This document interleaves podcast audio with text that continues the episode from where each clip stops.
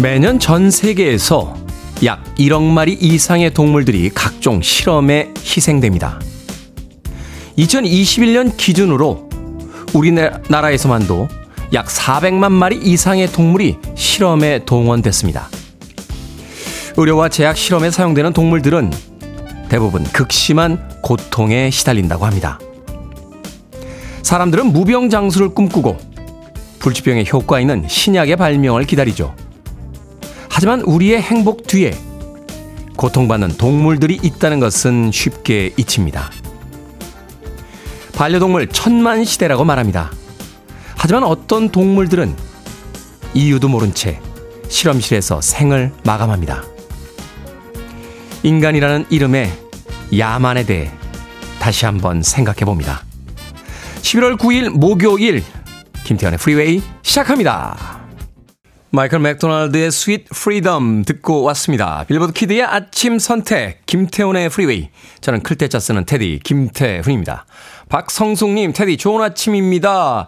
용유미님 테디 오랜만이에요. 오늘도 잘 부탁합니다. 7458님 와 김태훈이다. 와 하루 시작이다. 오 출근해야 한다. 라고 아침부터 또 현타 온 문자 보내주셨습니다. 김민정님 Good morning 테디 1교시라 학교 가는 길입니다. 볼륨 up. 6557님께서는 아하 good morning입니다. 버스도 저기 보이고 오프닝과 시작하는 하루입니다. 4883님 테디 안녕하세요. 출근길 창원 가을 아침은 맑고 화창합니다. 오늘은 한 명밖에 없는 처제의 생일이에요. 장모님을 모시고 고생하는 처제의 생일 축하해 주시기 바랍니다. 진해에 있는 하경남 씨 생일 축하한다고요. 한 명밖에 없는 형부가 한 번 더 축하 보냅니다. 라고 하시면서 이 바쁜 아침에도 진해에 있는 처제의 생일까지 축하해 주셨습니다. 4883님. 자, 아침이 시작되고 있습니다. 기온은 여전히 찹니다. 주말쯤에는 영하의 소식도 전해지고 있습니다. 누군가는 버스를 보면서 출근길을 준비하고 있고 또 누구는 진해에 있는 처제의 생일을 축하하고 있습니다. 어디에 계시던 간에 아침이 시작됐습니다. 이 아침 늦지 않도록 조금 서두르시길 바라겠습니다. 자, 청취자들의 참여 기다립니다. 문자 번호 샵 1061, 짧은 문자 50원, 긴 문자 100원, 콩으로는 무료입니다. 유튜브로도 참여하실 수 있습니다. 여러분은 지금 KBS 2라디오 김태훈의 Freeway 함께하고 계십니다. KBS 2라디오 yeah, 김태훈의 Freeway Wasn't it good? So cool. Wasn't he fine? So fine. Cheer up, sleepy Jean. Oh, what can it mean?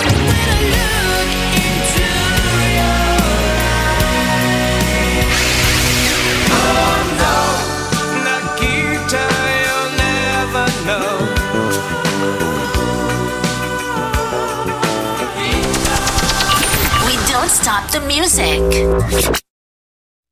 마음이 무거운 날 위로가 되는 그런 음악이죠. 크리스토퍼 크로스의 세일링 듣고 왔습니다.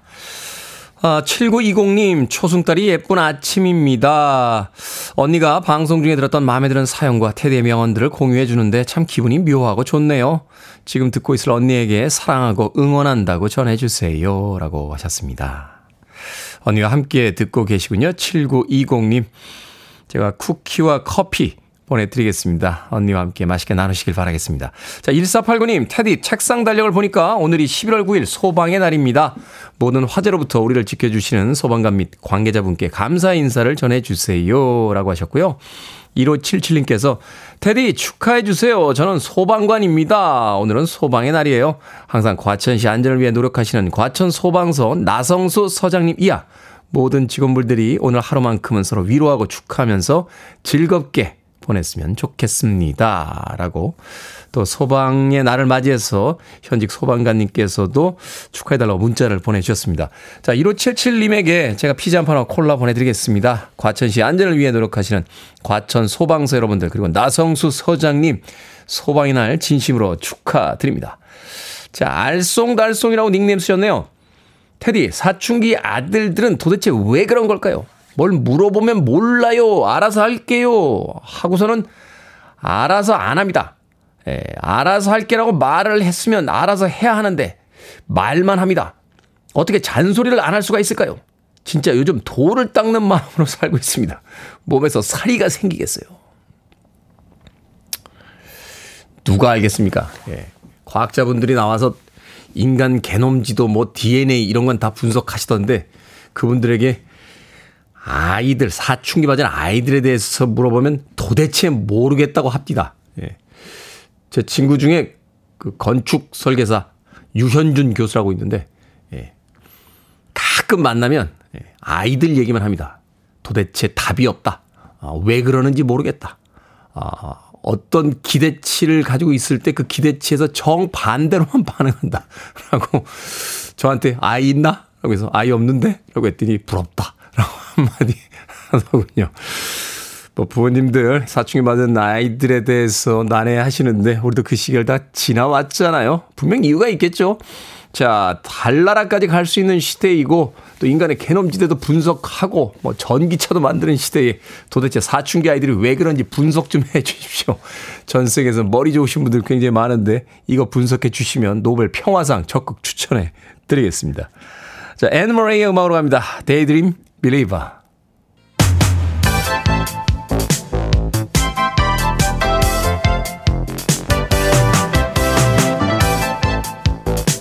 이 시간 뉴스를 깔끔하게 정리해 드립니다. 뉴스 브리핑 캔디 전예현 시사평론가와 함께합니다. 안녕하세요. 안녕하세요. 캔디 전예현입니다. 자, 서울 지하철 이용하는 분들 운행 시간 잘 확인하셔야겠습니다. 서울 지하철을 운영하는 서울교통공사가 오늘과 내일 경고 파업에 들어간다고요?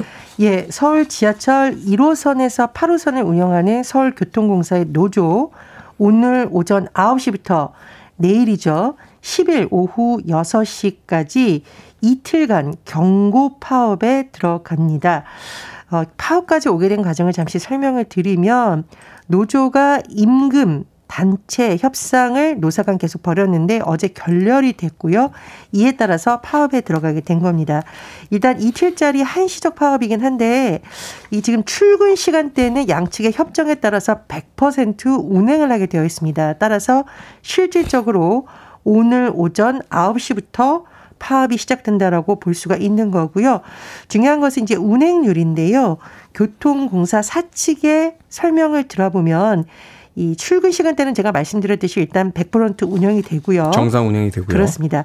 그 외의 수준의 그 이외 그 부분의 다른 부분의 시간의 경우에는 한 80% 수준으로 맞추기 위해서 노력 중이라는 것이 사측의 입장입니다. 네. 참고하시길 바라겠습니다. 뭐 출근 시간에 출근하시는 분들 계십니다만 그렇지 않은 시간에도 또 일과를 보시는 분들이 계시니까요. 자, 더불어민주당이 어제 의원총회를 열었습니다. 이동관 방송통신위원장에 대한 탄핵 추진 여부 등을 논의했다고요? 예, 어제 민주당 의원총회에서 여러 의견이 나온 것으로 전해졌습니다. 언론 검열, 또 방송문화진흥의 이사진, 부당회의 등의 위법 사항이 이동관 방송통신위원장이 많다. 이런 의견이 나왔다고는 했지만 결론을 어제 내지는 않았고요. 하지만 지금 전해지는 소식을 보면 탄핵 자체에 반대하는 의원은 일단 없다. 이런 보도가 나오고 있습니다. 오늘 민주당은 다시 이동관 방통위원장에 대한 탄핵 추진 여부 논의를 할 것으로 전 진행이 됩니다. 또 탄핵 대상으로 거론된 한동훈 법무부 장관에 대해서는 그런 부분에 대한 논의보다는 일부 검사들에 대한 위법 사항에 대한 논의가 있었다고 합니다. 이 검사들에 대한 탄핵 여부도 오늘 다시 의원총회 등에서 토론이 진행될 것으로 보입니다. 결과가 나온 내용도 있습니다. 해병대원 사망 사건 수사 외압 의혹, 오송 지하차도 참사, 윤석열 정부의 방송 장악 등에 대해서 국정조사 요구를 당론으로 채택했다. 이렇게 민주당이 밝힌 상황입니다. 하지만 국민의힘에서는 계속 반발하고 있습니다. 본인들의 마음에 들지 않는 이유로 묻지마 탄핵 카드를 남발하고 있냐 국정을 다시 혼돈 속으로 내몰 것이라고 여권에서는 비판의 목소리가 나오고 있습니다. 그리고 오늘 본회의가 예정되어 있는데요. 민주당에서는 이른바 노란봉투법 그리고 방송 3법을 처리하겠다 이렇게 강조를 하고 있는데 국민의힘이 이에 맞서서 무제한 토론 필리버스터를 진행할 것으로 전망이 됩니다. 오늘 또 이제 의원총회가 열린다고 하는데요. 어떤 결론이 날지 주목이 됩니다. 내년 총선을 앞두고 이제 정치권이 바빠졌는데 또 여론의 추이가 가장 중요하겠군요. 자, 가계대출이 걱정이네요. 지난달 가계대출 증가폭이 기록적인 규모라고 하던데. 아, 그렇습니다. 이 은행과 제2금융권을 합해서 전 금융권의 가계대출이 지난달 무려 6조 3천억 원이 늘어난 것으로 집계됐다. 지난달에 이렇게 늘어난 이유가 따로 있나요? 여러 가지가 있는데 제가 말씀을 드릴 텐데요. 신용대출 이런 부분이 굉장히 많이 늘어난 것으로 전해지고 있고요. 이 제가 말씀드린 6조 3천억 원이라는 수치를 역사적 흐름을 쭉 살펴봤더니 2021년 9월 가계 대출이 7조 8천억 원이 늘어난 바 있습니다. 그런데 네. 그 이후에 25개월 만에 가장 많이 늘어난 수치입니다. 자, 제가 신용대출은 말씀을 드렸지만 항목별로만 보면 가장 큰 규모는 역시 주택담보대출입니다. 5조 2천억 원이 늘어났습니다. 다만 증가 폭은 한 달 전부터 다소 줄었다고 하고요. 제2금융권 주담대에도 비슷한 흐름이 나타나고 있다라고 합니다.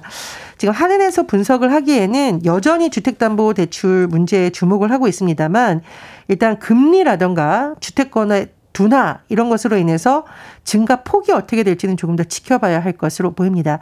그런데 신용대출을 비롯한 기타 대출이 1조 1천억 원이나 늘었다고 하는데요. 지난해 5월 이후 17개월 만에 증가로 전환했습니다. 신용대출이면 이제 생활비라든지 여러 어, 일상에서 필요한 돈일 텐데 경기가 좋지 않다는 반증이겠죠. 자, 손흥민 선수를 향해 인종차별 행위를 한 영국 남성이 3년간 축구장 출입금지 처분을 받았습니다. 예, 그렇습니다. 영국의 한 남자 축구팬이요. 지난 5월 토트넘과 크리스탈 팰리스의 경기 후반 44분 교체에 돼서 나가는 손흥민을 향해서 아시아인을 비하하는 행동, 이 눈을 이렇게 찢는 듯한 동작을 해서 경찰 수사를 받았습니다. 결국 법원에서 지난 8월 이 갈랜드라는 이름의 남성에게 벌금 1,384파운드, 약 222만 원 정도 됩니다. 벌금도 선고하고 60시간의 사회봉사 명령을 내려서 당시 뉴스에 나왔거든요. 그런데 영국 검찰에서 이런 처벌 약하다라고 하면서 법원에 이 남성에 대한 경기장 출입금지 명령도 추가로 내려달라 이렇게 요청을 했고요. 현지 시각 6일 법원이 이것을 받아들인 겁니다.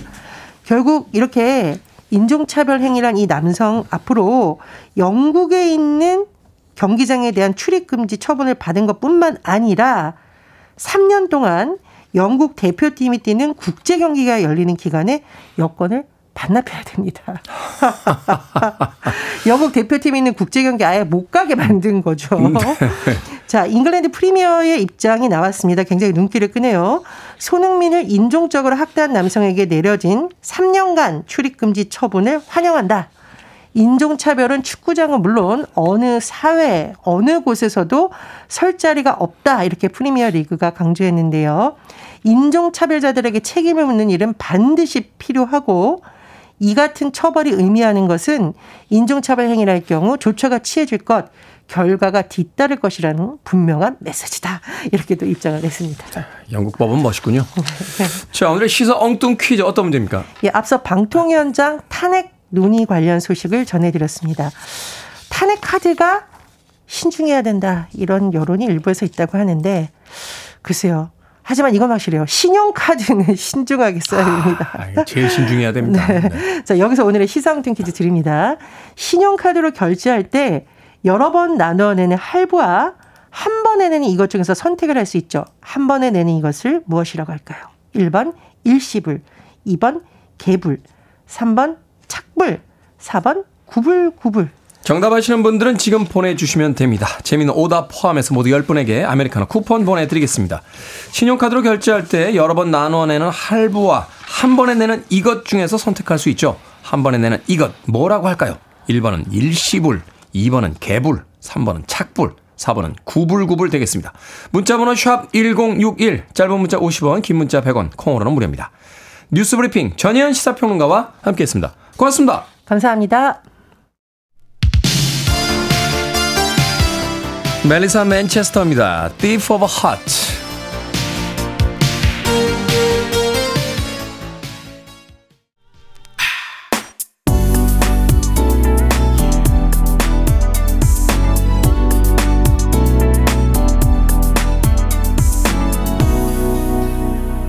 Freeway.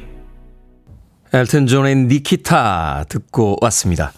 동명의 영화가 있었죠. 안느 파릴로가 주연을 맡았었고 뤽 베송이 감독을 맡았던 니키타라고 하는 여성 킬러에 대한 영화가 있었습니다. 이 음악에서 아이디어를 얻었다라고 그래요. 어, 뤽 베송 감독이 그 비행기를 타고 가다가 우연히 기내에서 나왔던 엘튼 존의 이 니키타 음악을 듣고 나서 그 극중 캐릭터 이름을 니키타로 지었다 라고 하는 인터뷰를 본 기억이 납니다. 자, 엘튼 존의 니키타 듣고 왔습니다. 오늘의 시사 엉뚱 퀴즈. 신용카드로 결제할 때 한 번에 내는 걸 뭐라고 할까요? 정답은 1번 일시불이었습니다. 일시불. 2326님께서는 이불 추워요. 이불이 딱이죠. 라고 하셨고 조성윤님 호롱불.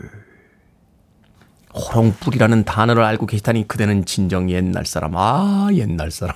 호롱 호롱불이요? 3343님, 구불구불. 카드를 계획 없이 쓰면 인생이 구불구불. 야, 명언인데요.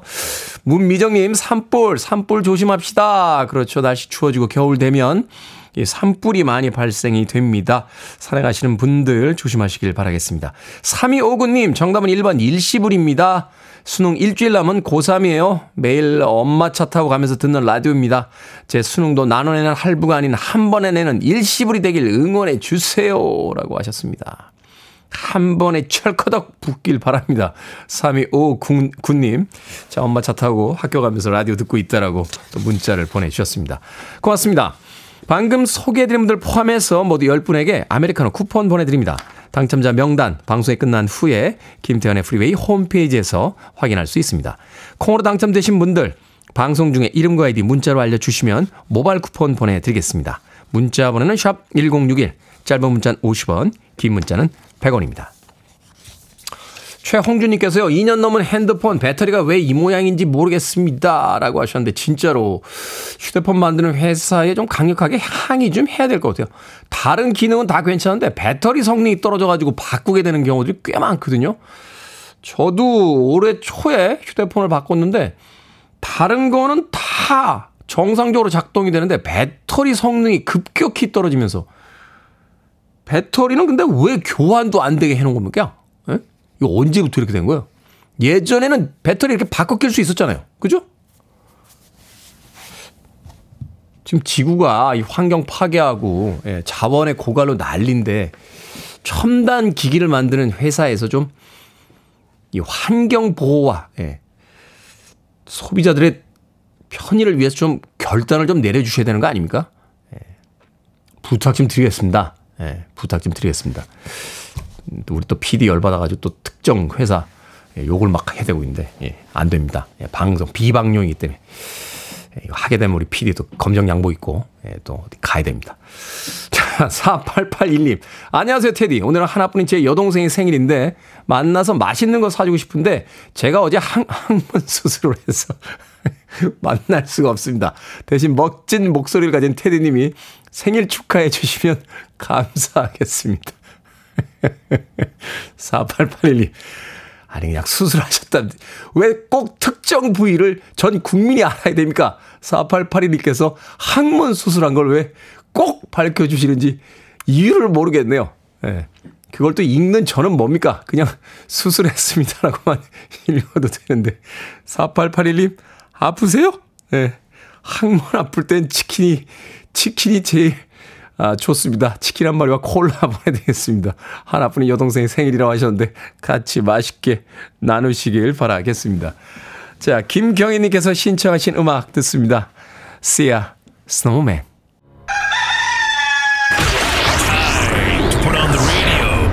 김태훈의 프리웨이 Are you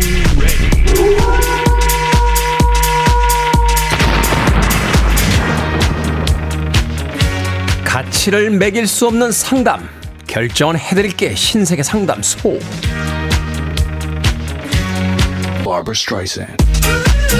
0291님 미니멀리즘 실천 중입니다. 졸업 앨범을 어떻게 할지 고민이에요. 어차피 안 보는 거 버릴까요? 아니면 그냥 보관할까요? 그냥 보관하세요. 미니멀리즘이지 절에 들어가는 스님은 아니잖아요. 2461님, 같은 회사 남자 직원이요. 검정 바지만 입고 오면 지퍼가 자주 내려가 있습니다. 말을 할까요? 아니면 하지 말까요? 하지 마세요. 자주 내려가 있는데 자주 말하긴 그렇잖아요.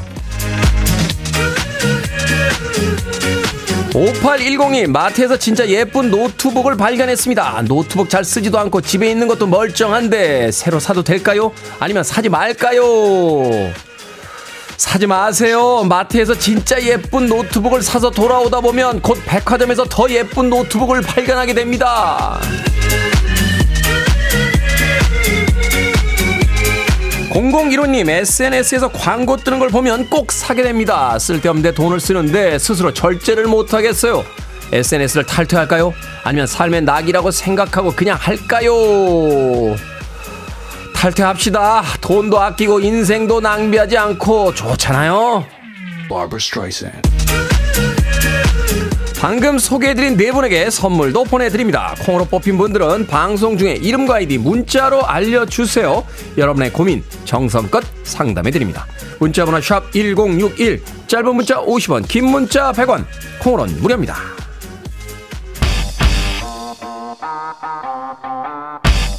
질레트입니다. Mister Personality.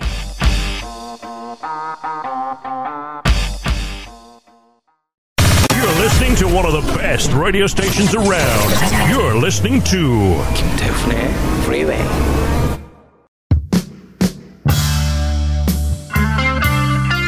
빌보드 kid의 아침 선택 KBS 2 라디오 김태훈의 Freeway 함께하고 계십니다.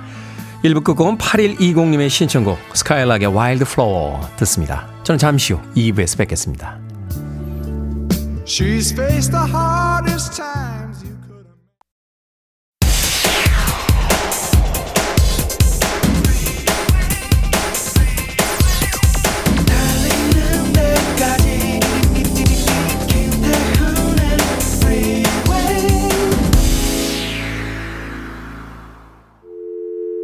I need your arms around me. I need to feel your touch.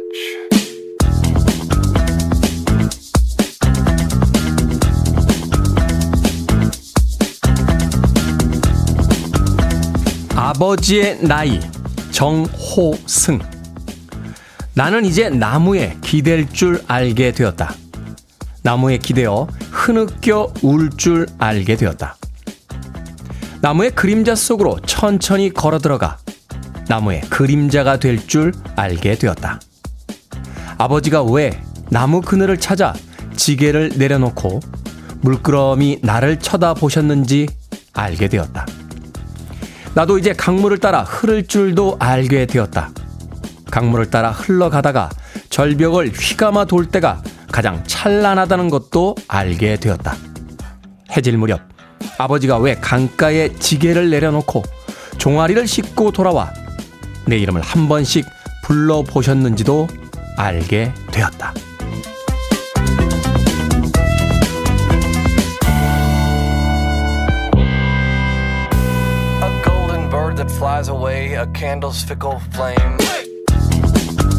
뭐든 읽어주는 남자. 오늘은 청취자 조태실님이 보내주신 정호승 시인의 시 아버지의 나이를 읽어드렸습니다. 퇴근길에 통닭을 사들고 돌아오던 부모님의 마음이 이해가 되고요. 밥 먹는 모습을 물끄러미 쳐다보던 부모님에게 짜증을 냈던 일이 미안해지는 순간이 있죠. 여기저기 치이며 힘든 하루를 마치고 집에 돌아왔을 때 나를 기다려주는 사람들을 보며 존재감을 확인하고 느꼈을 뿌듯함. 그 복잡한 감정들을 이해할 수 있는 나이가 된 겁니다.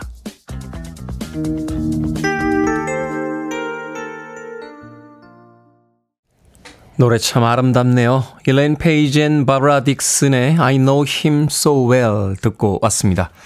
자, 김태훈의 프리웨이 2부 시작했습니다. 앞서 일상의 재발견, 우리 하루를 꼼꼼하게 들여다보는 시간, 뭐든 읽어주는 남자. 오늘은 청취자 조태실님이 보내주신 정호승 시인의 시, 아버지의 나이를 읽어드렸습니다. 김미정님, 인생을 배우는 시네요. 라고 하셨고요. 8934님께서는 우리 아이들도 밥 먹을 때 엄마가 왜 쳐다보고 있는지 알아주는 날이 올까요? 라고 하셨는데, 그 날이 오죠. 어, 제가 방송에서 여러 번 말씀드렸잖아요. 정말 엉망, 엉망도 그런 엉망이 없는 말썽꾸러기 아들이었는데, 예. 요새는 뭐 어머님하고 하루에 한두 번씩 꼭 통화를 합니다. 예. 울컥, 울컥 할 때가 있어요. 예. 그러면서 또 그저께는 또 싸웠다는 거 아닙니까? 예. 싸우고 또 다음, 이게 부모 자식 간이 사이라는 게 참 묘한 게요. 싸우고 나서 마치 그 다음날 아무 일도 없었다는 듯이 둘이 또 통화를 해요. 친구 사이라든지 사회에서 만난 사이에선 그런 일들이 있을 수가 없을 텐데 부모 자식 간엔 그게 되더군요. 양춘환님께서는 아침부터 울리세요라고 하셨는데 부모님에게 전화 한 통 하는 그런 하루였으면 좋겠습니다. 자, 뭐든 읽어주는 남자, 여러분 주변에 의미 있는 문구라면 뭐든지 읽어드립니다. 김태현의 프리웨이 검색하고 들어오셔서 홈페이지 게시판 사용하시면 됩니다. 말머리 뭐든 달아서 문자로도 참여 가능하고요. 문자 번호는 샵1061, 짧은 문자는 50원, 긴 문자는 100원, 콩으로는 무료입니다. 오늘 채택된 청취자 조태실님에게 촉촉한 카스테라와 따뜻한 아메리카노 두 잔 모바일 쿠폰 보내드리겠습니다. I want it, I need it, I'm desperate for it. Let's do it. 김태훈의 Freeway. 3697님께서 속 시원한 음악 좀 부탁합니다 하셨는데 두 곡의 속 시원한 락 음악 이어서 들려드렸습니다. Firehouse의 When I Look Into Your Eyes에 이어진 김한옥님께서 신청해 주신 스키드로의 I Remember You까지 두 곡의 음악 이어서 듣고 왔습니다.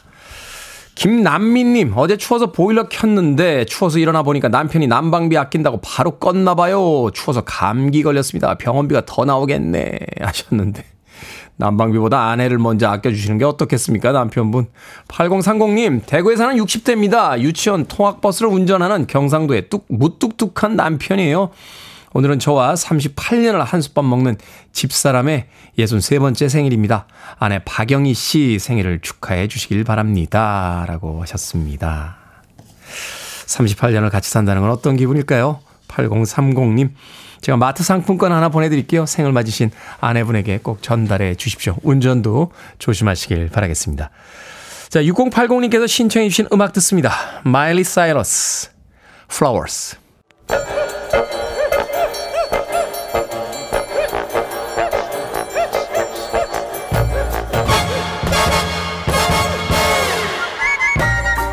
온라인 세상 속 촌철살인 해악과 위트가 돋보이는 댓글들을 골라봤습니다.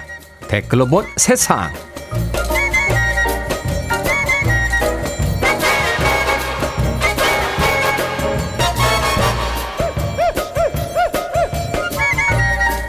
첫 번째 댓글로 본 세상. 어제는 겨울의 시작을 알리는 입동이었는데요. 이름값이라도 하듯 설악산 대청봉에는 얼음꽃인 상고대가 올가을 들어 처음으로 피었고요. 서울에서도 올해 첫 얼음이 관측됐습니다. 서울의 얼음은 보통 10월 말쯤 관측이 되던, 되는데 작년보다는 20일 늦은 시점이었다고 하는군요. 주말부터는 수도권을 중심으로 영하권 추위에 접어들 예정이라고 합니다. 여기에 달린 댓글들입니다. 붐붐님, 날씨도 수능인 줄 아나 보네요. 그렇게 따뜻하다가 딱 맞춰서 추워지다니 어제 롱패딩 세탁소에 맡겼습니다. 95년생님, 아침에 일어나기는 힘들어졌지만 추워지자마자 모기가 없어져서 너무 좋아요. 2023년도 모기와의 전투를 종료합니다. 이제는 아침에 정말 겨울이다 하는 느낌이 들더군요. 뭐 하지만 괜찮습니다. 겨울이 본격적으로 익어갈 때쯤 봄 소식도 들려오겠죠?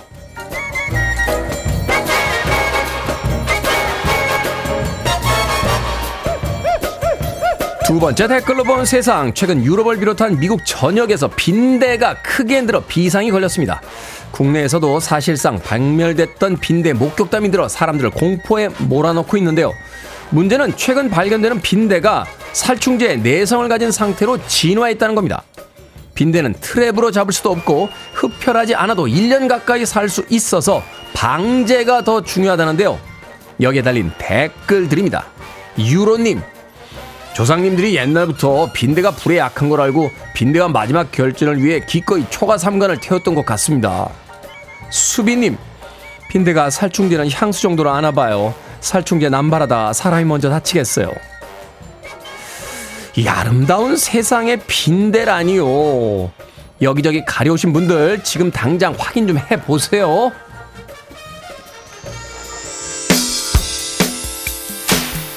The Days Band입니다. Let it whip.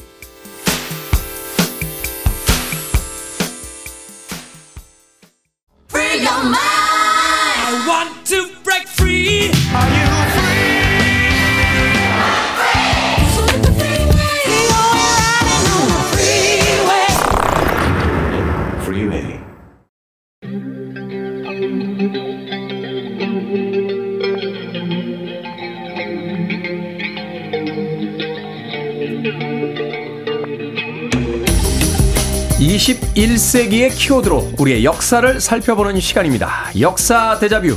오늘도 공간역사 연구소 박광일 소장님 나오셨습니다. 안녕하세요. 안녕하세요. 최근에 정치권에서요, 이 경기도 김포시의 서울 편입 어, 논란이 굉장히 뜨겁습니다.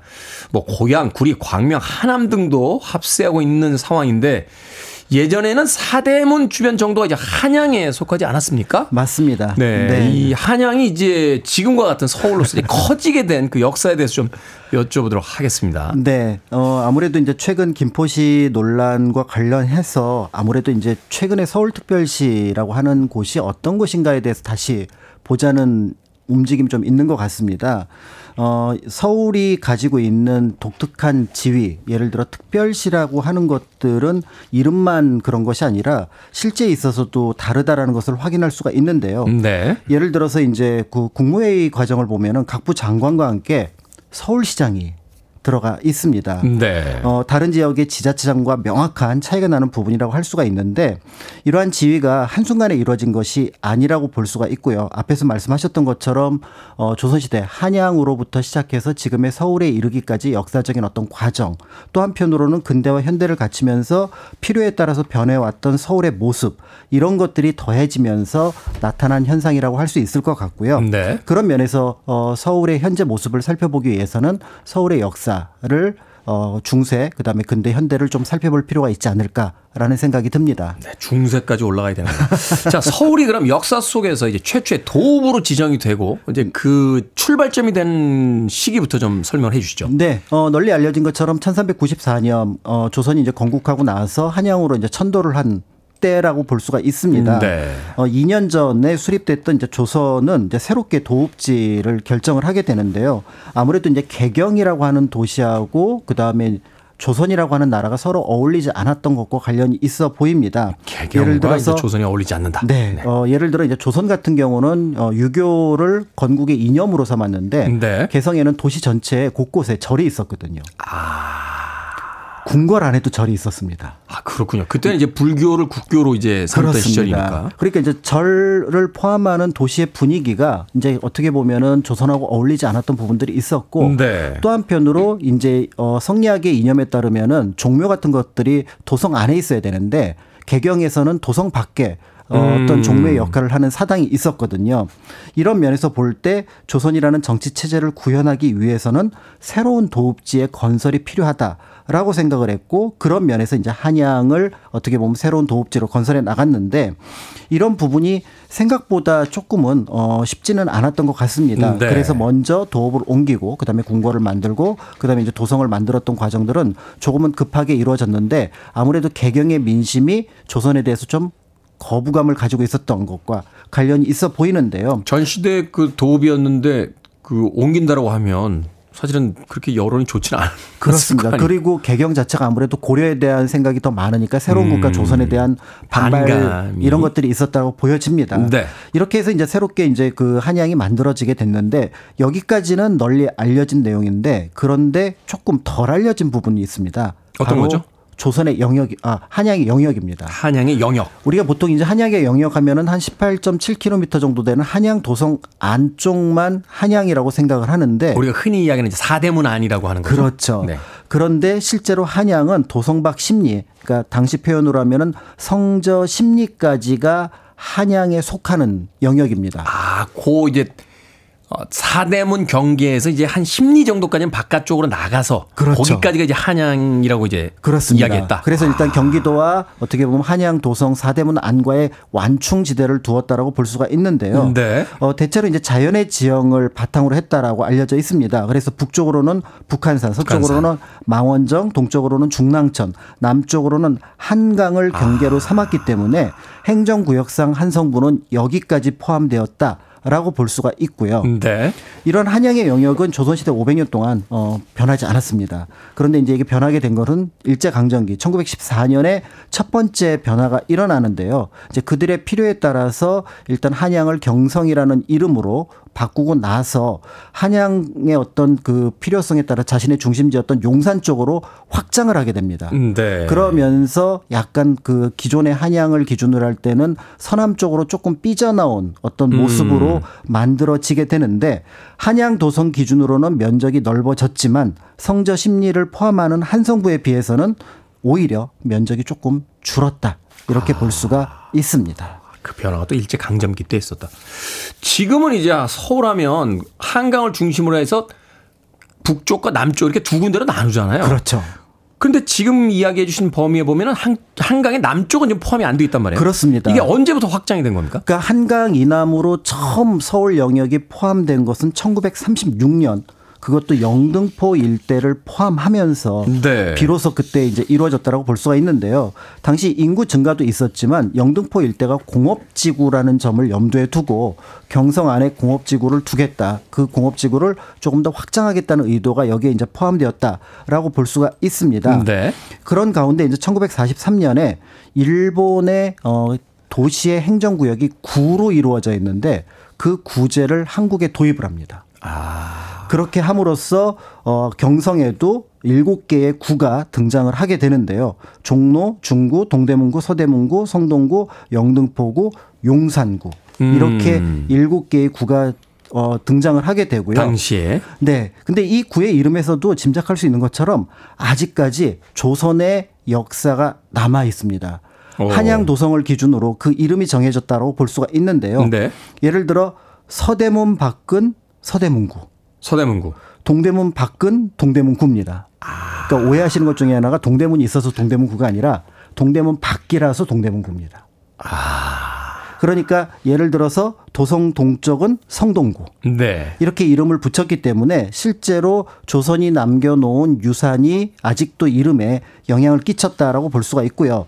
어, 다른 지역 같은 경우 예를 들어서 그 지역의 동네 이름을 따서 구 이름이 설정되기도 하는데 영등포에 있으니까 영등포구. 용산에 있으니까 용산구 이렇게 되고요. 네. 광복 직전에 이제 어, 신설됐던 마포 역시 이제 같은 식으로 해서 모두 여덟 개 구로서 일제 강점기의 시기를 마감을 하게 됩니다. 네. 그리고 나서 이제 광복을 맞이해서 서울은 이제 여러 면에서 변화를 겪는데요. 1945년 8월 일단 이름을 바꿉니다. 경성부, 게이조라고 하는 일본식 이름에서 아니 여기는 서울이니까 서울. 그래서 서울시. 서울시로 이름을 바꿨는데요. 음. 1년 뒤에 경기도 아래에 있던 서울시를 경기도에서 분리시킵니다. 네. 그러니까 1946년까지는 서울시가 경기도에 이제 포함되어 있었다고 볼 수가 있는데 이때 이름이 되게 거창합니다. 서울 특별 자유시. 어, 자유시가 들어가요. 네. 서울 특별 자유시. 네. 그런데 이제 이 이름이 조금 길다고 여기면서 1949년에 지금의 서울 특별시 이름을 갖게 됩니다. 네, 1945년에 서울이 됐고 그 이후에 서울특별자유시에서 서울특별시까지 네. 이야기를 해 주셨습니다. 음악 한 곡 듣고 와서 계속해서 이제 서울에 대한 역사 좀 여쭤보도록 하겠습니다. 해밀턴, 조 프랭크 그리고 레이놀즈 세 아티스트가 함께했습니다. Don't Pull Your Love. 사랑도 너무 당기지 말고 무엇이든 너무 당겨서는 안 되겠죠. 해밀턴, 조 프랭크 and 레이놀즈의 Don't Pull Your Love 듣고 왔습니다. 자, 빌보드 키드의 아침 선택, KBS 2라디오, 김태훈의 프리웨이, 역사 데자뷰, 박광일 소장님과 함께 서울의 역사에 대해서 알아보고 있습니다. 자, 광복이 됐고, 이제 1949년도에 서울특별시란 이름도 갖게 됐습니다. 인구가 증가했을 테니 또 서울로 사람들이 많이 몰렸을 것이고 영역이 이제 계속해서 확장되기 시작했겠죠. 그렇습니다. 그래서 서울의 확장에 결정적인 영향을 끼친 거는 첫 번째는 인구라고 볼 수가 있는데요. 인구.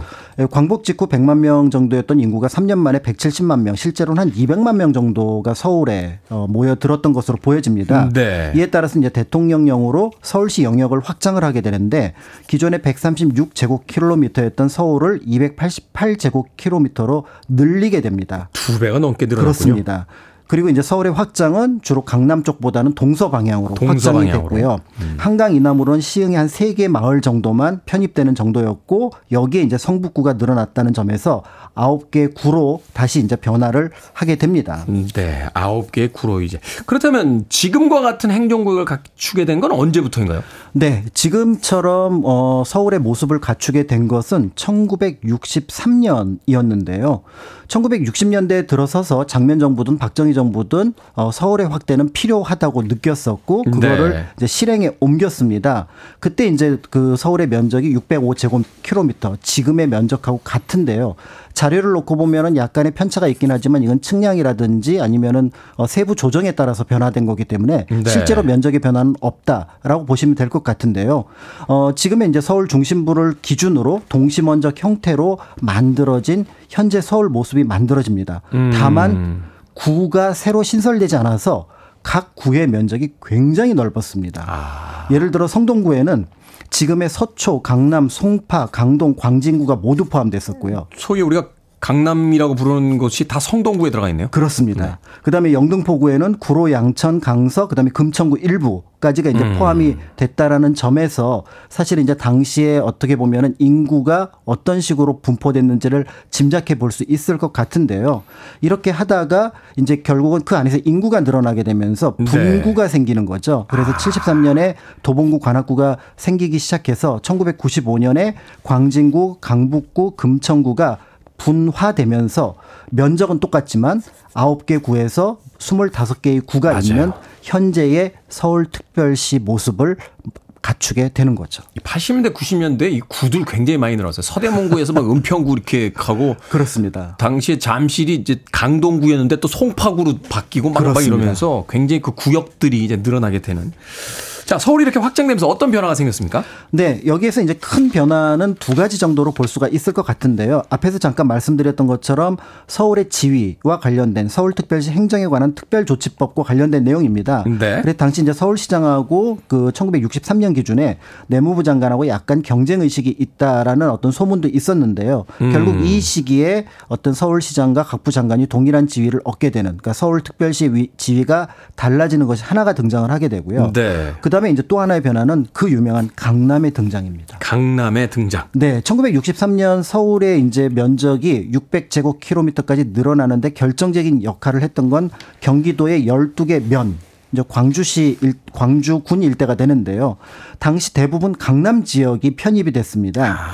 그런 면에서 볼 때 이제 이 시기에 처음으로 역사상 처음으로 한강이 서울의 중심부에 들어오게 되는. 그 이전까지 이제 사대문 그쪽이 이제 중심이었는데 이제 한강을 중심으로 해서 북과 남으로 나눠 나눠지는군요. 그렇습니다. 아. 그렇게 하면서 이제 서울의 행정구역 기준이 되는데 그런데 이제 문제는 당시 사람들의 관습상 강남이 뭐야라는 얘기를 했던 거죠. 강남이 뭐고? 어, 예를 들어 1975년 강남구가 생기기 전까지는 성동구에 포함되었으니까 당연히 네. 강남구라는 말 자체가 없었고요. 없었고요. 그다음에 그렇기 때문에 성동구의 강남 부분을 당시 사람들은 뭐라고 불렀냐면 오히려 성동의 일부라는 표현보다는 영등포의 동쪽, 영등포가 강남이었으니까. 영등포가 먼저 개발이 됐고. 그렇죠. 어. 그래서 영동이라고 표현을 아, 했고. 그래서 영동이 나오는군요. 영동지구 개발이 사실은 강남 개발이었던 거죠. 아, 그 영동 개발이라는 단어 참 많이 썼어요. 그렇죠. 70년대, 80년대. 그러니까 실제로 당시 사람들에게는 강남이라는 말이 되게 어색한 말이었었는데 음. 이 강남을 일단은 행정구역으로 편입시켜서 꼭 개발할 생각도 조금은 늦어진 상황이었습니다. 그러다가 이제 1968년 1.1 사건 김신조 일당이 청와대를 습격하는 사건이 아. 일어나면서 사람들 뇌리에 하나의 사건이 지나갔습니다. 1950년 51년에 강남으로의 피난. 그렇죠. 그러면서 정부가 됐던 서울 시민이 됐던 강남 쪽에 대한 관심이 증폭되게 하면서 본격적인 계획이 1968년 이후에 일어나게 됩니다. 그러네요. 남북이 대치하고 있는 상황 속에서 한강이 일종의 경계선과 이제 방어선 역할을 해주니까 그렇습니다. 서울을 강의 북쪽에만 다 놔두지 말고 그렇죠. 남쪽에도 이제 시선을 분산시키면 맞습니다. 예, 비상 상황에서의 어떤 대응이 가능하다. 대응이 가능하다. 강남 개발 과정을 조금 더 소상하게 에, 사, 자세하게 소개를 해 주신다면. 네, 실제로 이제 강남 일대를 그 편입을 시켰음에도 개발이 늦어졌던 이유는 이 지역이 잦은 홍수로 인한 피해를 입는 지역이었습니다. 그 이야기 하시더라고요. 이 땅 보러 가자고 예전 어른들 오셨다가 이렇게 질퍽거리는 거 보고 여기 언제 개발되겠나 하고서 가셨는데 거기가 강남이었다고. 그렇습니다. 그래서 실제로 이 강남 개발의 선제 조건이 바로 뭐냐면은 한강의 홍수 조절이었고 그게 팔당댐이었거든요. 네. 그래서 66년부터 건설에 들어갔던 팔당댐이 1973년 완성되면서 이제 본격적으로 강남 개발이 이루어졌다라고 볼 수가 있는데요. 이 과정에서 정부에서도 의욕적으로 강남 쪽에 어떤 그 개발 목적을 가지게 되는데 예를 들어 서울시청 까지 도 강남으로 옮길 계획을 처음에 가졌습니다. 어. 그래서 모두 112 12개의 기관을 강남으로 옮기려고 했는데 다만 그 중에 일부만 실현이 됐으니 예를 들어 국회는 여의도로 음. 그다음에 이제 대법, 대법원 검찰청 등이 서초 강남 일대로 그다음에 고속버스 터미널을 강남으로 옮기는 것까지 이루어졌다는 점에서 당시 정부의 의지가 어땠는지를 짐작해 볼 수 있을 것 같고요. 분산시키면서 이제 본격화 시키는군요. 그렇습니다. 그런데도 안 갑니다. 사람들이. 불편하면서 불평을 하면서 갔겠죠. 그때 오셨어야 되는데. 그러자 이제 정부에서 마지막 수를 씁니다. 바로 사대문 안에 있는 명문 학교들 경기고 휘문고 숙명여고를 아. 중동고 같은 학교를 강남으로 옮기게 되면서 애들 공부를 시켜야 되니까. 그렇죠. 그러면 이제 엄마 아빠도 같이 가게 되고요. 네. 여기에 더 나아가 1980년대 이제 입시가 변화하는 과정 속에서 사실은 이제 강남 서울 시내가 모두 31개 학군이 있는데 네. 강남 일대가 8학군이었습니다. 8학군 맞아요. 이른바 8학군 열풍이 불게 되면서 강남에 대한 관심 이런 것들이 높아지게 되면서요. 그리고 더불어서 그 시기에 강서구, 강동구가 생기게 됩니다. 음. 자연스럽게 이제 사람들 입에 강남이라는 말이 오르내리기 시작했는데 네. 역설적으로 강남이라는 말이 생기면서 새로운 낱말이 등장을 합니다. 어떤 거죠? 강북입니다. 아, 그렇죠. 이게 반대되는 개념이 있어야 등장하는 거잖아요. 그렇죠. 원래 강북이라는 개념이 없었거든요. 그냥 거기 서울인데 강북이 아니죠. 그렇죠. 그냥 서울이었습니다. 근데 강남이 생기니까 강북으로 불리게 되는군요. 그렇죠. 아. 근데 여기에 대해서 그냥 강북이 생긴 것이 아니라 이미지가 만들어졌는데 8, 90년대 특히 88 올림픽을 지나면서 강, 강남 일대가 수준이 높아지게 되니까 강북 일대는 상대적으로 개발이 더딘 곳이란 이미지가 음. 같이 만들어지게 됐고요. 그런 면에서 볼 때 기존에 이제 서울이 변화하는 과정들을 보면은 뭐 전체 서울 수도권을 염두에 두고 사실은 굉장한 연구 속에서 이루어졌지만 네. 그 과정에서도 어떤 곳이 빠르게 성장을 하려고 하다 보니까 상대적으로 더딘 공간들이 나타났다는 점. 그런 면에서 서울 안에서도 이런 부분은 조금은 조율이 필요한 상황이다. 이런 모습을 볼 때 현재 그 새로운 어떤 행정구역 개편이라고 하는 것들은 조금 더 긴 안목으로 그래서 누구 하나가 발전한다고 해서 누구 하나가 손해를 보는 방식이 아닌 모두가 어떻게 보면은 조금 이익을 볼 수 있는 방식으로 생각을 해봐야 되지 않을까 이런 생각이 듭니다. 정치적으로 찬성 반대를 떠나서 굉장히 중요한 일이니까 좀 고민을 많이 해야 그렇습니다. 되는 일이잖아요. 네. 자, 역사 데자뷰. 오늘은 서울의 역사에 대해서 공간역사연구소 박광일 소장님과 이야기 나눠봤습니다. 고맙습니다. 감사합니다.